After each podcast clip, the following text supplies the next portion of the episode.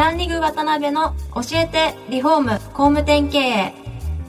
この番組はリフォーム工務店業界に特化した経営コンサルティング事業を手掛ける株式会社ランリグの代表渡辺翔一が住宅業界の経営者や幹部の方を毎回ゲストにお招きし業界の様々なことについてお聞きしていく番組です。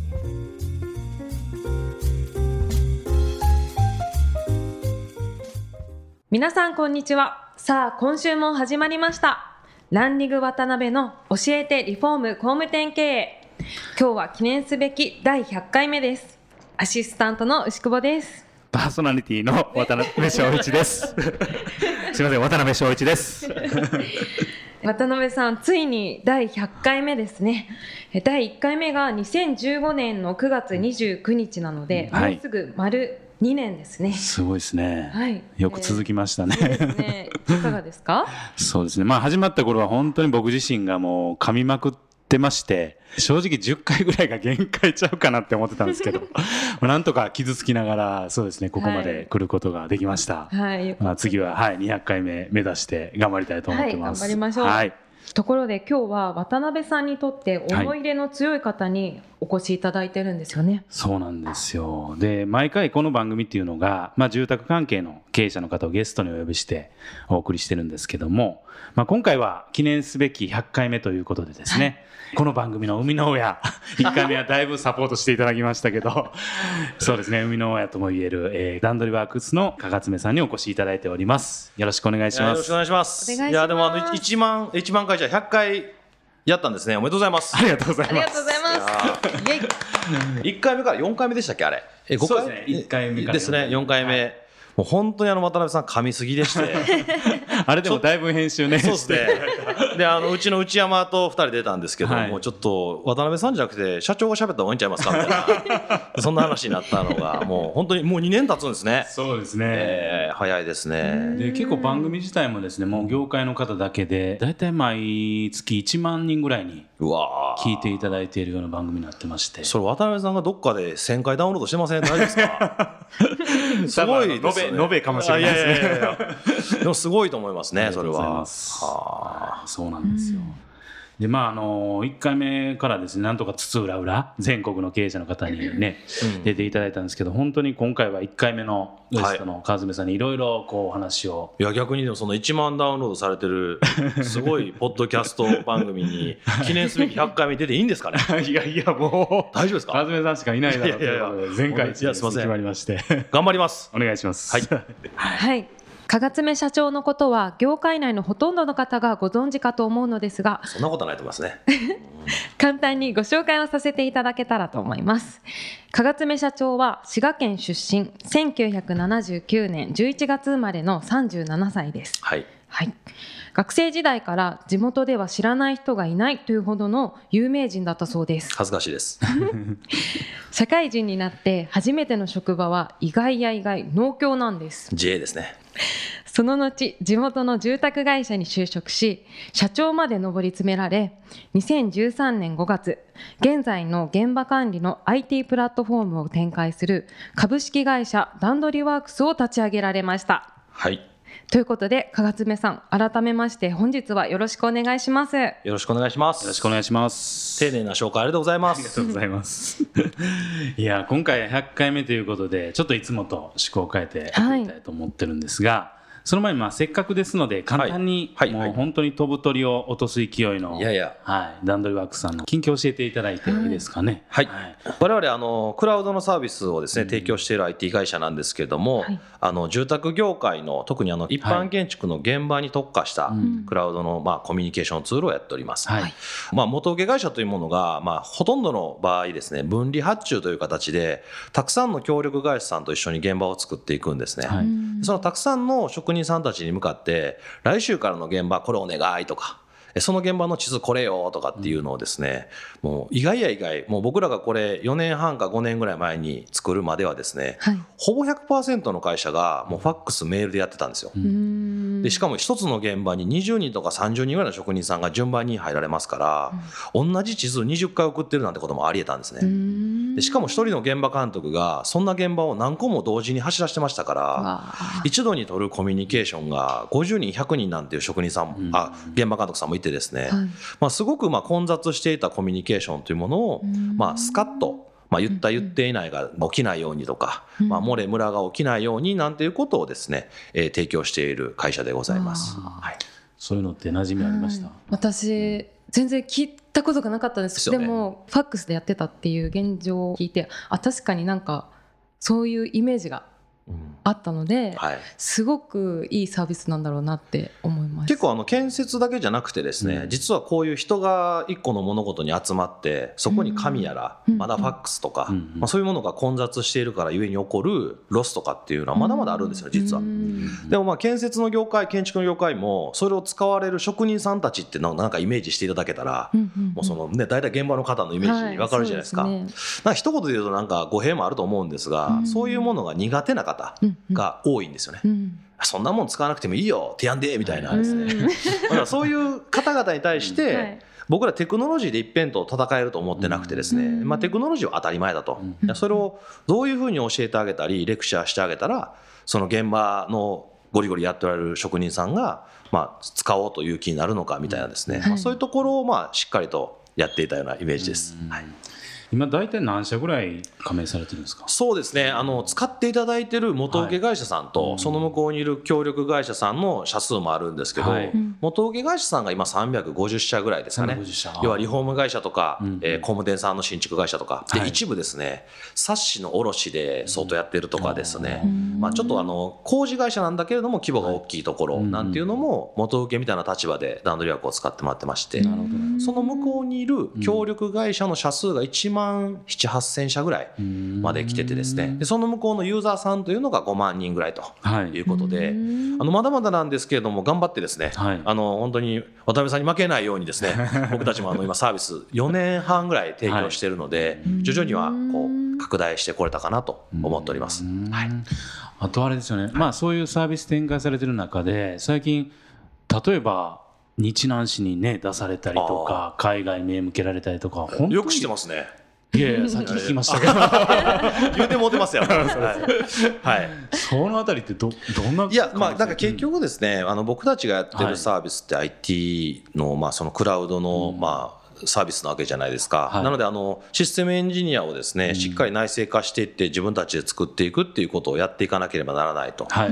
で、まあ、片や僕ら段取りワークスっていう会社とか、段取りワークっていう商材は、まあ、どっちかというと、都内の23区の建築会社のためにというよりも、はい。まあ、そういう都心じゃない、ちょっと郊外の、まあ、中小の建築会社さんなんていうところの、まあ、支援をやりたいとか、まあ、そういうふうな大きな理念を持っているので地方再生っていうのは結構テーマなんですよ。でエンジニア採用してって、まあ、当然東京の方が分母が多いですから、うん IT 会社も多いですし、そこのまあ転職組とかをまあ捕まえたいなとかってやってきたんですけど、まあ、あのちょっといろんな出会いからですねその宮崎県っていうところの存在を知り、そこの中にまあ日南市という、はい。まあ、本当にあのフォーブス市の日本でイケてる都市ランキングベスト10に入ってるんですよ。えー。はい、っていうですね、やっぱ先進的な取り組みをガンガンやってる、んうん。まあ、あのサーフィンでしか有名じゃなかった、そうですよね。はい、そんな街なんですけどまあ、そこにですねあの本当に大きな助成金とかも絡めて我々のやりたいこととか、うん。まあ、理念で求めたいことみたいなこととすごく街が合致したので、うん。今日本全国ないしはもう世界からですね、はい。日南市に11社ぐらいの IT 会社が集まってまして。でまあ、シリコンバレーみたいにするみたいに言うてるんですけれども油津商店街って言って、はい。はい。もうすべての商店街が100%シャッター街だったんですけど、うん。そういう1年間2年間かけて誘致されてきた結果、うん今7割ぐらい開いたんですかね、うん。はい、シャッターが。だから結構活気を取り戻してですね、うんそれ企業さんが入ってるんですか？もちろんです。企業も入りますし企業が入ることによって雇用が生まれたりとか、で若い方が来ることによってまた違うガレージを若い方が違う商売やると、なのでめちゃくちゃイケてるコーヒーショップとかですね、の間スタバの、はい。えー日本本社の方が、役員連れて視察に来たんですよ。その油津コーヒーっていうコーヒー屋さんが、はい。その市場ですよ。うん。で利益を出していると。要はスタバからすると対象証券っていうのはむちゃでかいわけであって、うん。そのでかい証券をまあ当たり前にすると郊外に出れない街っていっぱいあるらしいんですよ。ううん。それを出てうまいこといくヒントが欲しいとん。いうところで学びに来たとかですね。へだ結構今日南市の市長とも仲いいんで日南市最高ですよってこう言っとかんとですね、はい、でもあの皆さんまた遊びに来てくださいみたいな、はい、っていうイメージです、はい、そこではあれですか段取さんはそれこそその地元の方を採用されたりそうですね。もちもう原則地元の方のもうそのままの採用あとは I ターン U ターンみたいな感じで採用するということですし、え段取りワークテックブースという名前で、はい。もう本当テクニカルなんでもうエンジニアのみというようなブースにしております。なるほど。はい。もう採用はもうスタート、はい、今はですね、えっ、と本当に宮崎県全部のテレビがもう取り上げてくれてですねもうかなりの応募者が来てくれて。で今まああの5名ほど内定者決めてですね、うん。予定ではまあ1年目に6人2年目にあと11人ぐらいで、うん。あの23年では20人ぐらいの規模にしたいなというふうには思っております。はい。はい。あとはさっき面白いなと思ったのがその海外にあ。もう目向けてられるそうですね、あのこれはもう本当に段取りワーク立ち上げてすぐぐらいからですね、はい。あのまあ、前職勤めてる時からなんですけどあの海外の視察っていうふうに行かせてもらう機会が多かったので,、はい。でまあ、特にあの日本のベンチャーのこうグローバル展開ってなると、はい。なんかアジアが結構主戦なイメージだと思うんですけど、うん。割と僕ですねアジアも見に行って、うん。あの欧米と呼ばれる先進国も見に行って、はい。やっぱり僕らのこういう商材が受けるのは先進国だなっていうのはすぐ結論付けられてですね、うん。はいで理由はもうやっぱあのアジアの方の場合職人さんが来るだけでもよっしゃラッキーみたいな、はいはいはい。あ今日来てくれたわみたいな話なので いや情報共有でしっかりやりましょうよの以前でうんくじけることが多いんですけど、まあ、先進国は日本と同じようにうん。雇用形態もしっかりしてますし、はい。現場の方がまあ必ず来るというところはできてると。でもなんかちょっとこれアメリカ人の方聞いてたら怒られるかもしれないですけど、はい。なんかバンパーは当たるもんだみたいなですね。そういう文化あるじゃないですか。確かに確かに。で建築の現場もですね、うん。いろんなリノベーション会社とか、うん。えー分譲系の新築会社とか見に行ったんですけど、はい。まあ現場汚いんですあよ。ーそうなんですか。で聞いたら、あんなもん最後きれいにしたらいいんやと。うんうんうんうん。ほんまですかと。ほんまに接種これ見てもほんまそう思いますかって突き詰めていくとまあそれはちょっと上流の方はうん。ちゃんとしてた方がええとか、はい。日本人現場監督に変えてくれとか、うん。日本人大工呼ぶんやったらあと坪1万払うとか、うんそういう話になってるんですよって聞いた瞬間に、はい。えめちゃくちゃバリューあるじゃないですかと確かに。そこにと。うん。でいろんな方に聞いていくと、はい。どんな方々もやっぱり日本の人間はちゃんとするとか、うん多分日本の方をできれば使いたいみたいなことがあっイメーてジがね。あったんですよ。で僕らが海外に出た一番の理由って、はい。段取りワークをグローバル展開で海外でも儲けたいっていう以前にですね、はい。あの日本人のうん。イケてる大工さん、はい。イケてる職人さんたちも、うん。絶対世界でなんかこうチャレンジしたいはずだと思って絶対そうだと思います。で特にこれも聞いておられる職人さんたちもいるかもしれないんですけれども、うんうん一律1人区2万円なわけがないんですよ、うん。言ったら。確かに。大工さんでも言葉ですけど1万3000円の価値しかない大工さんもおられれば4万円の価値がある大工さんもおられるんですけども、はい。今それをなんか企画のまあパッケージ化してプラモデルのような家にしていってうん。技術がそれほどいらないものをはい。まあみんなが一律やっていくとなってるんですけどうん。やっぱりこう手に職を持ってうん。世界のこうなんか匠の技とかねジャパンクールとかって言われるような方々がまあ海外に行きゃはい。下手したら1日5万円8万円の世界があるんですよ。でそれでもし外に出て、もう一回逆輸入してきたら、もう2万円で仕事しないですよね。あでそれってエンドユーザーもだんだんその頃には分かってきてて、うん。これはもう80 80人区かかりますと、うん。新築で。で1万5000円の大工さんであればこの単価になりますし4万円の大工さんにすればこの単価になると、ど。どちら選びますかっていう世界が来たら、やっぱり少しお金に余裕があったり、うん。こだわりのある方はいや私はここ思い切って大工さんは4万円使いたいと。ってなると日本でも稼げる大工さんが出てきて、うん。で小学校の方がそれを見たら「うん。え俺大工になりたい」と「うん大工になって2400万稼ぎたい」みたいな、うん。やっぱこういうふうになんか僕らが作れたらなっていうのが実はあって、それの一個に言語の壁、うん。何か慣習的なものの壁があった時に日本でやったと同じように段取り枠上に図面が上がってきて、はいはい。段取り枠上から何か書けるなんていう当たり前ができてたら多分お互いやりやすいんじゃないかと。うんうんうん。でしかも向こうの方がいや日本人がやってる現場のクオリティって真似したいと。うん。どんな段取りやってんの？って興味を抱いてくるから、うん。じゃあそのこんなええ段取りまでセットになってますぜみたいなことをですね、はい。僕らの方でも用意したいなと。それも、はい、すいません今日ちょっとこの後、はい。飲みご一緒すいやいその時にゆっくりお話ししたいんですけど、はいはい運命的な今お話かもわかんないです。ええ。ちょっと後からお話します。はいはいで視聴者はそれめっちゃ気になりますよなんか CM などみたいな感じでないのかいみたいな話になりますよ。ねあのはい。本当匠の大工さんが、今まあもちろんそのなんていうかないろんなこう企画住宅であったりいろいろマーケット伸びてると思はいうんですけど、はいはいはいはい。やっぱご自身のこう技とか、はいはいはい。いろんなこう思いを表現する場っていうのをあ求めてらっしゃるそういう方がいるんですね。たくさんいらっしゃるんですよ。なるほど。で実は、はい。ちょっとそういう出会いがありまして、はいはいじゃあそれなんかできそうですね。可能性すごいあるなと思って。ありますね。今ちょっと完全放送いやいやいいんですよ。いやいや。いやこういうこういうの大事ですから。ちょっと話していやいやいやはい、後ほどまた、はい、っていうのが、まあ、僕たちのですね、うん。あのまあ、グローバル展開ってその大それたもんじゃないんですけど、まあ、日本のここは世界から見ても価値がある。それを感度が高いリテラシーが高い方に伝えたいから、先に先進国行きたいなと。確かに確かに、そうもうそれだけのことです。なるほどね、はいはい。そしたら基本はそういうこう先進国的なところを皮切りに、はい。まあこうもしかしたら広げていく可能性もあるということですよね。もちろんです。うん。でもやっぱりまあ僕らはやっぱこうテクノロジーの進化とか、はいそれこそユーザー側の IT リテラシーの進化と合わせて価値があったりなかったりっていうことになってくると思うので、うん。今まさにこのタイミングであればこれが価値ある。このタイミングであればこの価値があるっていうことはまあ提供し続けたいかなと。さっきちらっと言ったようにまあエンドユーザーのお客さんもですね、うん。こうなんか後半のテーマに書いてあった DIY とかあるじゃないですか、はい。うん。あれがどんどん進んでいくと僕エンドユーザーが段取り枠を使う世界が来ると思ってるんですよね。要は DIY って絶対僕らの追い風なんですよ。確かに確かに。もう要は僕らっていうのは元請け会社の追い風でもう自分でやっていくけれどもここだけはプロに塗ってほしい、それをパッとプロにややってもらったらやっぱプロ綺麗みたいな、はいはい、うんだから自分でやる領域とプロにやってもらう領域って絶対にあってその全ての延長に分離発注で新築が建てれるってわけじゃないですか。うん簡単に言うと、それの時にエンドユーザーが段取り枠から段取りができるみたいな、はいはいはい。まあ、こういうのまだ考えてます、ね。はい、し本当直接つながるってことですよね。はい。なるほど。もうこれも全然あると思うんで。なるほどね、はいうん。まあ、そういうふうにこう多分時代の流れによっていろいろ形変えていかれると思うんですけど、はいはい。段取りワークスとしてははい。変わらない部分とはい変わっていく部分とはい。この根本の部分って何いやそ何なんですか？これね、もう本当なんかこんな1万人聞いておられるところで恐縮なんですけど、僕、うちの会社変わっててですね、はい。まあ、朝礼もなければ別に勤務時間もフレックスでないので、そうですよね。でもっと言うと理念がないんですよね。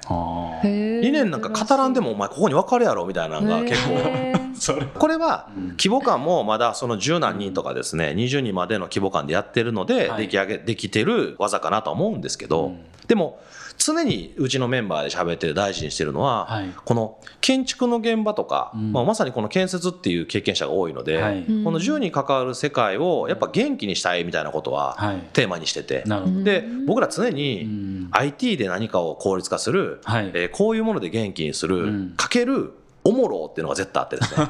いやこれむちゃくちゃ大事にしてるんですよ。僕らってうわ面白ってみんなが思うことしか基本したくないとなるほどなるほど、これは多分もしかしたら理念一言でおもろなのかもしれへんなっていうのは割と今いいですね。はい、言ってる。おもろ。おもろ。もうカタカナなんで、はい、面白いとかじゃなくておおもろ。もろって思うことを常に提供し続けたいし なんかそういうおもろなことやってる人を助けていきたいというか、うん。はい、なんかそういうのかなとは思ってます。なるほど。はい、だから変化し続けたいですね。はいい、ははい。はい。いろんなことで。うん。はい。ねありがとうございます。なんかはい。面白いですね、はい。ワクワクしますね、う聞いて。ん大丈夫ですか？はい。台本通りにはいかないですよ。いや全然もう台本でもうはい。20%ぐらいしかその通りになってないですけど、はい。はい。でどうですか？牛久保さんこういうサービス初めて聞かれたと思うんですそうですサービスというか、まあ、ねかがつめさんの魅力も含めて。いやおもろですね。おもろですよね。むちゃむちゃバチを追ってますよ。今 いやいや、はい。そうあはい。海外とかいいですね。そうですね。はい。はい。やっぱグローバルですよね。うんはい。展開ではい異常かよ。異常かよ。はい、ありがとうございます。はいで、あの今回ちょっと100回目の延長バージョンということで、やっぱりかかつめさんってええ、まあもともともちろん住宅会社を経営されてたっていうのもあるんですけど、はい。今は本当お立場上いろんな住宅会社を横断的にもうそうですね。いろいろ見られてるじゃないですか。寝ても覚めても住宅さんとは会ってます。そうですよね、はいい、ろんな地域であったり、い、ろんなビジネスモデルであったり、はいいろんな経営者と回られてますし、はいまあ、そういう意味では一番もしかしたら住宅会社経営の経験もあるしそういう方たちを横断的に見てるっていうことでいろんなこう情報を俯瞰的に見てるんちゃうかなっていうのをはい。乱流が考えましていやーさすがですうね。ん 気づきましたね。あそうはねで一応そのえー番組に寄せられた今まで寄せられた意見であったりキーワードなんかを統合してまあ、最近のトレンド、はい。キーワードかける住宅業界っていうところをテーマにしてですね、はい。はい。まあ、ここからは川爪さんいろいろお話をお聞きしていきたいなと思うんですが、はい。まあ、僕ぐらいのあの知識でそれがこと足りるかどうかはわからないですが。いや本当はい。精一杯喋りたいと思います。はい、お願いします。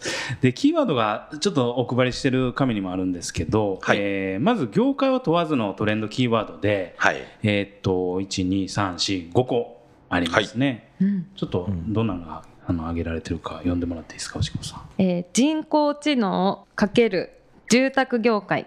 はい。クラウドファウンディング×住宅業界。はいはいはいはい。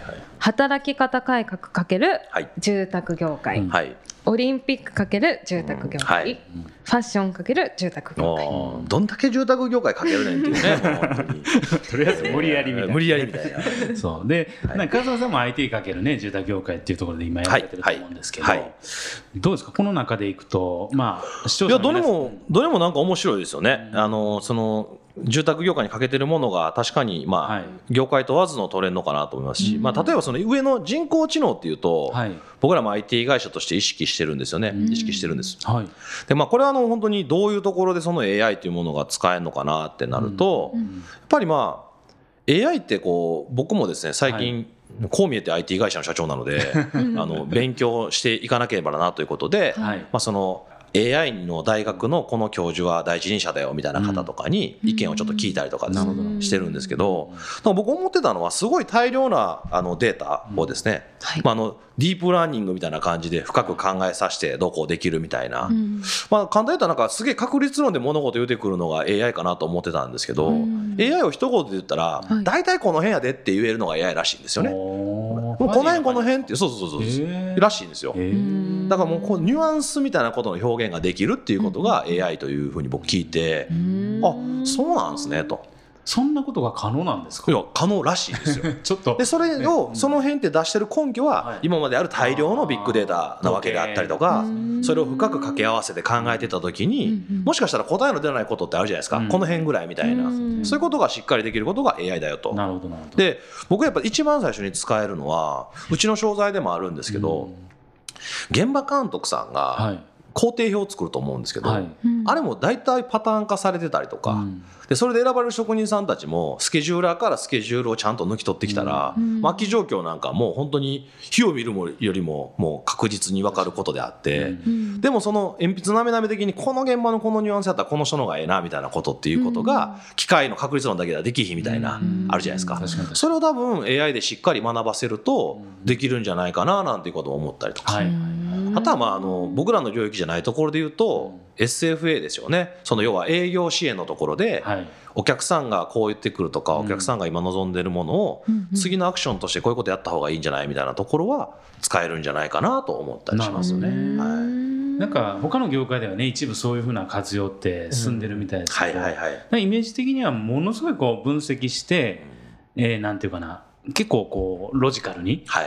これみたいな感じのイメージだったんですけど、そうファジーなところがやれるようになってきてるんですね。いやみたいですね。だからそれはなんか僕らもこうその先生の話し方というか、うん。はい。まあすごいなんかこう先生っぽくない言い方なんですけど、うんまあそういうのが AI のええところやというような話を聞いたときに、うんまあ、なんとなくそういうふうな分野、まあ、人しかできなかったような部分が結構やれるんじゃないかなとなるほど。思います。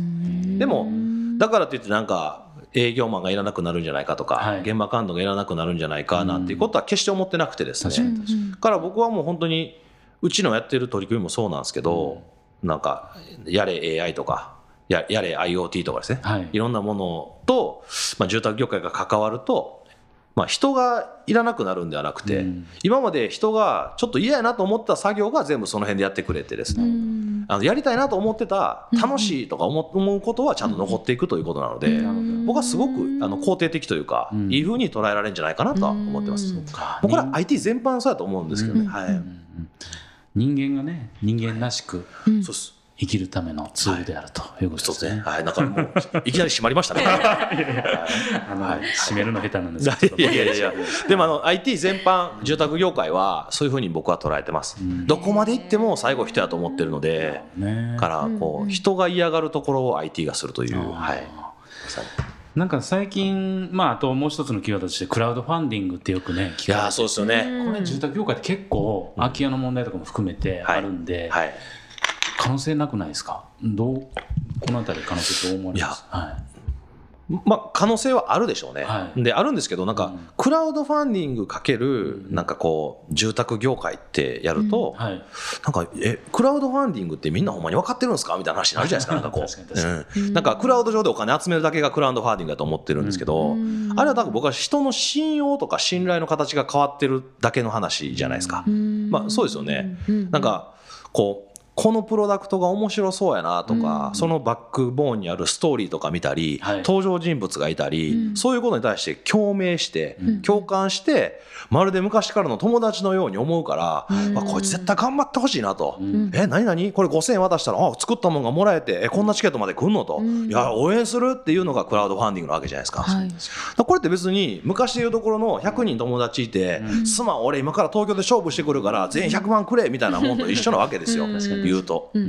じゃあそれかける住宅業界って別になんかすげえイノベーション起きるかって僕はなんかうん。なんでしょう。人と人が温かい感じの物事がいっぱい起きてくるとかなんか例えばですよ。ん。僕一番起きてほしいクラウドファンディングと住宅業界ははい、すげえ若い夫婦がん家建てれないんですよ。うんで理由はなんか親父さんとかの借金を肩代わりしたブラックリストに載っていてはい2人ともローンが通らないと。はでも私たちは2人でこういう家を作って実は店舗併用型でこういうサービスをこの街に作りたいと。だからこの家を作る資金をクラウドファンディングしますみたいな。それむちゃむちゃいいですね。ストーリーですね。むっちゃストーリーですよ。で、それはその街にこういう風な商材でこういう風なショップが作ると、こういう人たちがこの街に集まってきて、もともといた街の人たちもこういうことで喜んでくれると。だからこの街のみんなに私たちにそういう箱を用意してくださいみたいな。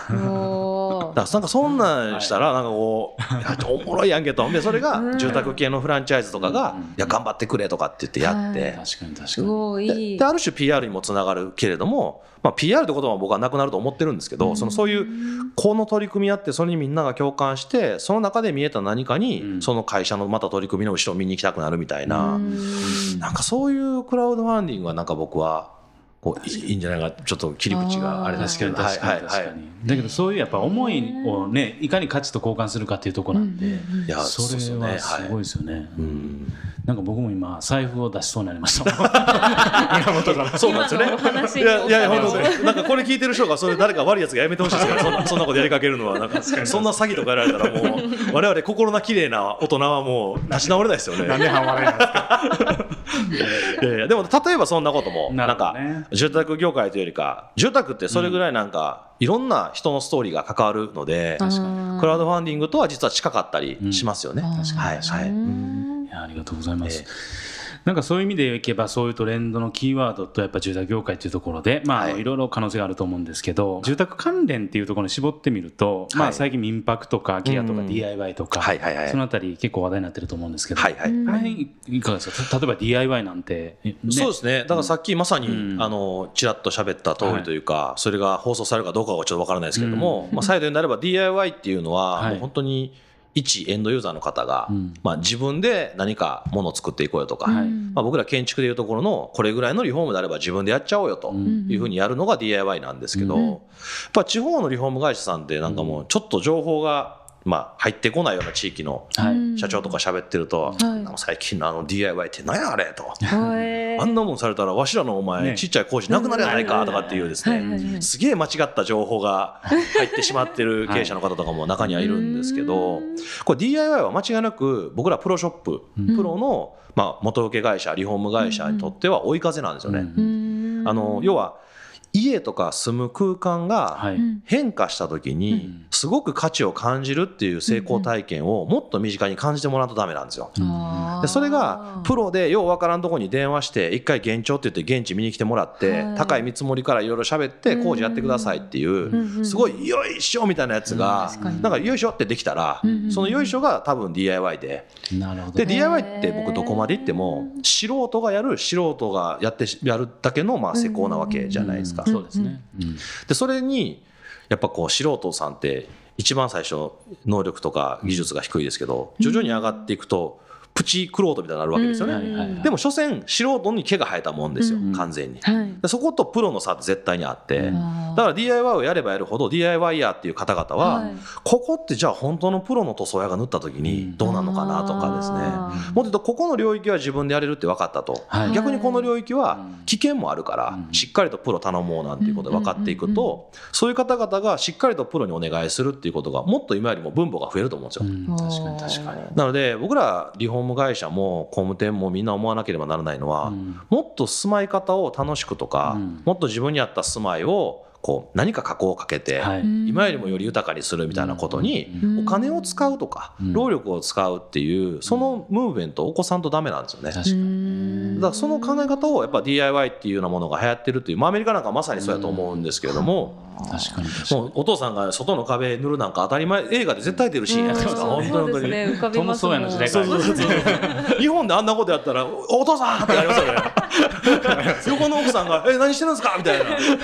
ほうけてたみたいな。そうそうそう。そうってなるのでこの辺はやっぱこう、うん。僕はすごくあのプロのうんまあ元請けの方々は、うん。各々の郊外のリフォーム会社でも DIY を体験できるとか、うん大工さんにちょっと土曜日出てもらって、うん。大工教室やるとかね、まあ、そういうふうなムーブメントはみんなで起こしてあげた方がいいんじゃないかなと思います。うん。はい。確かに。絶対そうですね。なんかあのずっと国がねここ10年とかね力入れてリフォームのマーケットを大きくしようってやられててもまあそんなに大きくならないいもはや何にも大きくなってないですよね。で。すよね、そもそもやっぱり一人一人に気づかせてあげなきゃいけないっていうことなんですよね。もっと言うと僕はこのうん。聞いておられる視聴者の方々に申し訳ないんですけども、はい。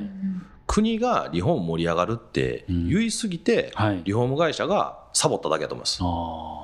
逆に。かすごく怒られそうな発言ですけど、なんか、そう誰がじゃなく全体的に、はい。い、や、俺らの業界なんか追い風やからいけるやろうというふうに思いすぎて、うんうやんっぱなかなかそれが伸びなかったのかなと思うので。で、すけどこれからですよね。そういう意味ではいろんなプレイヤーがね参入してこられて活性化してるんで。はい、なるほど、はい、と思います。ありが。とうございます。うん。はいそしたらちょっとあの川爪さんにお聞きしたい最後なんですけど、まあ、うちもまあコンサル会社で、まあ、いろんなあのリフォーム会社さんとか住宅会社さんにコンサルさせていただく中で、まあ、はい。結構切り口としてマーケティングの悩み、えー人材確保の悩みあとはその教育とか仕組み化みたいなところの悩みってすごい多いんですね。はいはいはい。でこういう中で例えばマーケティングっていうところで言った時に今のその住宅業界の課題と、まあ、今後こんな風にしていかなきゃいけないのかじゃないかっていう提言的なもの、はいはい。あとはその人材確保なんか最近ものすごいやっぱり困られてるところ多いんですけど、うんうんうんまあ、そういうテーマに対しての提言であったりはい。あとは教育みたいなところに対しての提言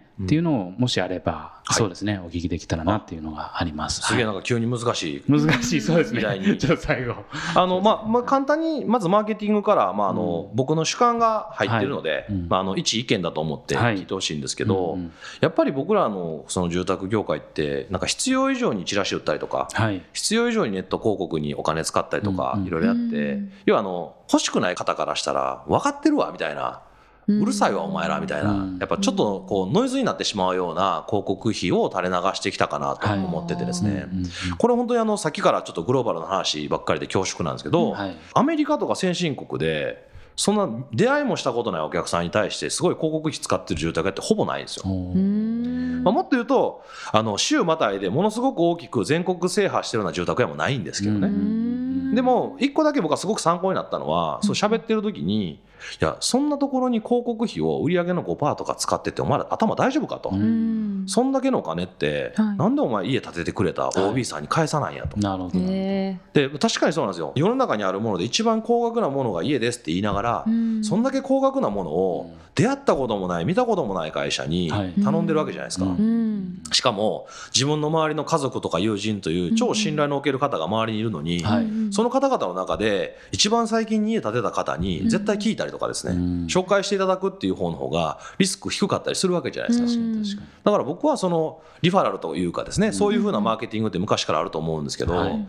住宅業界ってこれからうん。職人さんの単価上がる、うん。物価も上がる、ん。でもバイカー下がるっていうような感じだと思うんですね。はい。粗利額が例えば30%取れていたようなことはもう夢物語になると僕は思ってて、うん。だからあれ25%とか20%なんだけれども、経営上利益を5%残せるような仕組みを考えなければならないとうん。なると、いろんなところをスリム化しなければならないんですけど、多分マーケティング費用というものはもっとお金がかからなくて、うん。もっと手間がかかるようなことが本当に効いてくるようなマーケティングがあると思うんですよ。なるほどなでそれを特に大手じゃなく、ん。我々中小の建築会社はうん。今からやるべきですし、絶対2020年以降うにん。そういうものがぐーんと市場が落ち込んだ時に、いうん。や信頼できるあの人がいいよって言った会社は絶対だみたいな、うん。もう間違いのないなんかもうな江戸時代にあったような。なんかぐるっと回って戻ってきてますそうそうそうもう本当に情報社会情報革命って、うん。うん。もう本当時代を150年とか巻き戻したと同じぐらいですね、うん。こう情報が全くないのと、はい。情報がありすぎるっていうのはうん。もうイコールなんですよね。確かに。そういうことなん面ですよ。あの生まれたばっかりの赤ちゃんとうん。死ぬ前のおじいちゃんってイコールらしいですよね。白いこれがもうまさにそうやという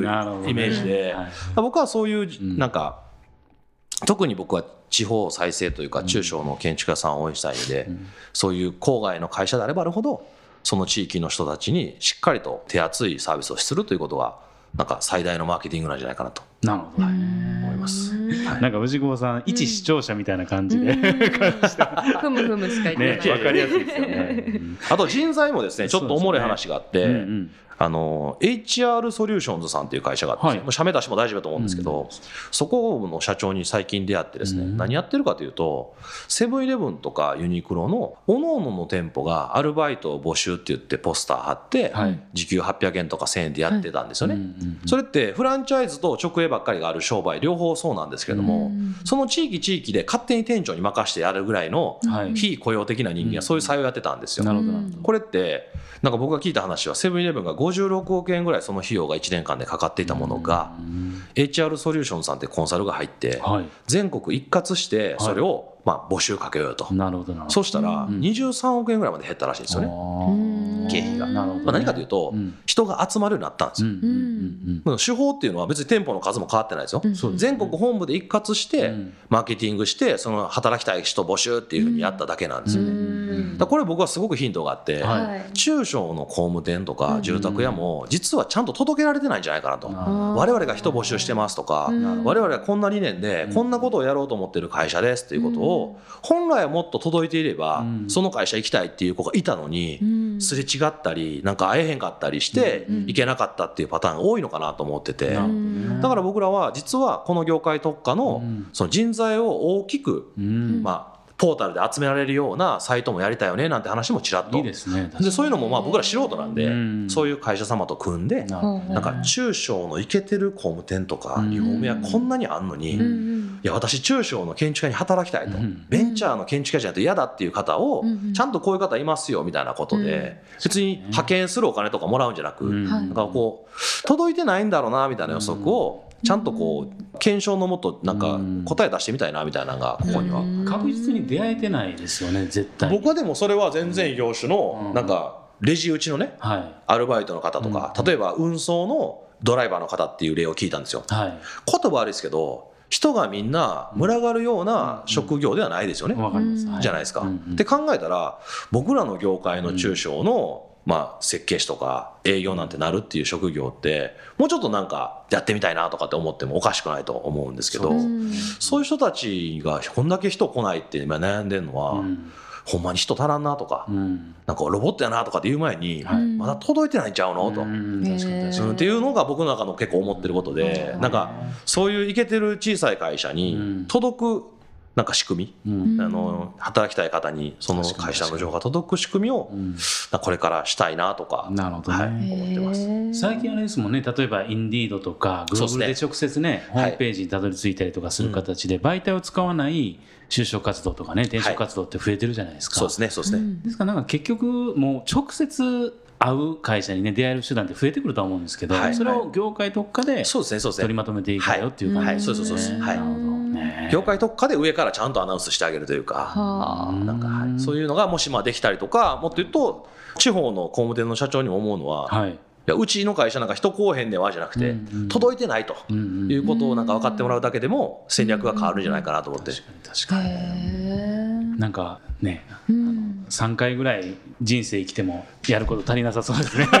やること時間が足りなさそうですね。そうそうそう。です。はいはいはい。ありがとうございます。はい。い。いやちょっとなんかもっともっと聞きたいことあるんですけど、うん。はい。そろそろはい。時間になってきましたね。そうですねで最後ちょっとあの川澄さんにはよくねお世話になってていろいろ飲みの席とかで ご相談乗っていただいたりとかするんですけど。たわいもない話を。多分今日の夜もするんでしょうけど。多分あの、はい。日本酒が入ってからじゃできないと思うんでちょっとここで。飲ましません？日本酒は。はい、やっぱりランニングも13年目やって、まあ、おかげさまで、まあ、この番組100回迎えさせていただいて、1万人の視聴者がいて。ありがとうございます。はい。ですけど、まあ、今後のやっぱり方向性っていうのも、やっぱりランニング自体も考えたいなと思う中で、最後にかかつめさんから見て、なんかランニングにちょっと アドバイスもらえませんか、ラジオでやるやつですからお酒が入ると聞けないいやアドバイスってことはまあでもさ、はい。単純にこのポッドキャストもうん。2年前に聞いて僕その時ポッドキャストの存在すら知らなかったんですよ、はいはいはい。でも確かに音声っていう UI うん。は邪魔にならなかったりするんで、はい。あ経営者とかが聞くには結構最適化されてるななんてことですげえ共感したんですよね。なるほど。なるほど。でも本当に喋りが下手そうすぎてもうそれが続くのかなっていう心配はあったんですけど、はいはい100回やられてですね、はい。この今のトークを聞いてると、はい。これ多分200回いくんだろうなと いうところは思ってます。あそうですか、はい。ありがとうございます。で。まあアドあのアドバイス。なんかねいろいろこうやりながらやっぱりこうどういうところに貢献していける、うんあの会社になったらええんちゃうみたいな。でも渡辺さんも住宅業界っていうセグメントは結構今現状そうですね。ねやっておられるので、はい。まあ、その中でうん。こう、まあ、僕らと同じだと思うんですけど、うん。こう業界盛り上げたり、はい。皆さんを少し楽にしたり、困りごとをまあ助けたりとかそういうことですよね。でしょ？そういうことだと思うんですけど、僕はなんかランニングさんって実は僕前職で言ったらお付き合いもう何年ですか？結構8年8年ぐらいぐらいですよね。ねは僕僕あのさっきの地方の建築家と一緒で、はい。もっと知られた方がいいと思いますよね。い そうですか。はい、だからそのサービスが悪いのかなとか、はい。なんかこうやってることをもっと変えた方がいいのかなというよりも、うん。なんかこういうポッドキャストっていうシーンもそうですけど、はい。まあのランディングのサービス、ん。そう新卒のコンサルとかもそうですし、はい。い、ろんなやつをもっと知る術をなるほどね。なんか露出をしなくそうそうそうそう。そう夜飲んでばっかりやめてですね。はいいやいや。いやあんまり目立ちすぎるとね本当あの飲みに行けなくなるんでそれが一番怖い怖いっていうのは正直なところ。いやいやでもなんかかはい。僕思うんですけど、あのしっかりとうん。なんかリーチはした方がいいというか、そうですよね。はい。でもなんか昔と違って出る杭は打たれない時代みたいな雰囲気はやっぱあるんで出方がひどかったらダメですよ。なんかこの、はい、火のない出方やめましょうね、はい、でもあのみんなにもっと知られはったら、僕は面白いサービスを持っておられる会社だと思うので。でもさっきもちらっとしゃべりましたけど、はい。まあ、知られていくともう人が速攻足らなくなるので、うん。絶対ランディングが悩みをこうスパイラルにかけるのは人材教育とかですねすねはい、採用よりもやっぱ教育でしょうねおっしゃるとりですねうんはい思います。はい。すいません、なんか最後に。いえいえありがとうございますいや、すいません。はい。それでは、まあ、今回100回ということで、はい無事終わりましたが これからも業界のですね経営者と一緒に業界を盛り上げるべく頑張っていきますのではい。い末永くや、僕も頑張りまます。お願いします一緒に頑張ります。よろしくお願いします今後とも願いします。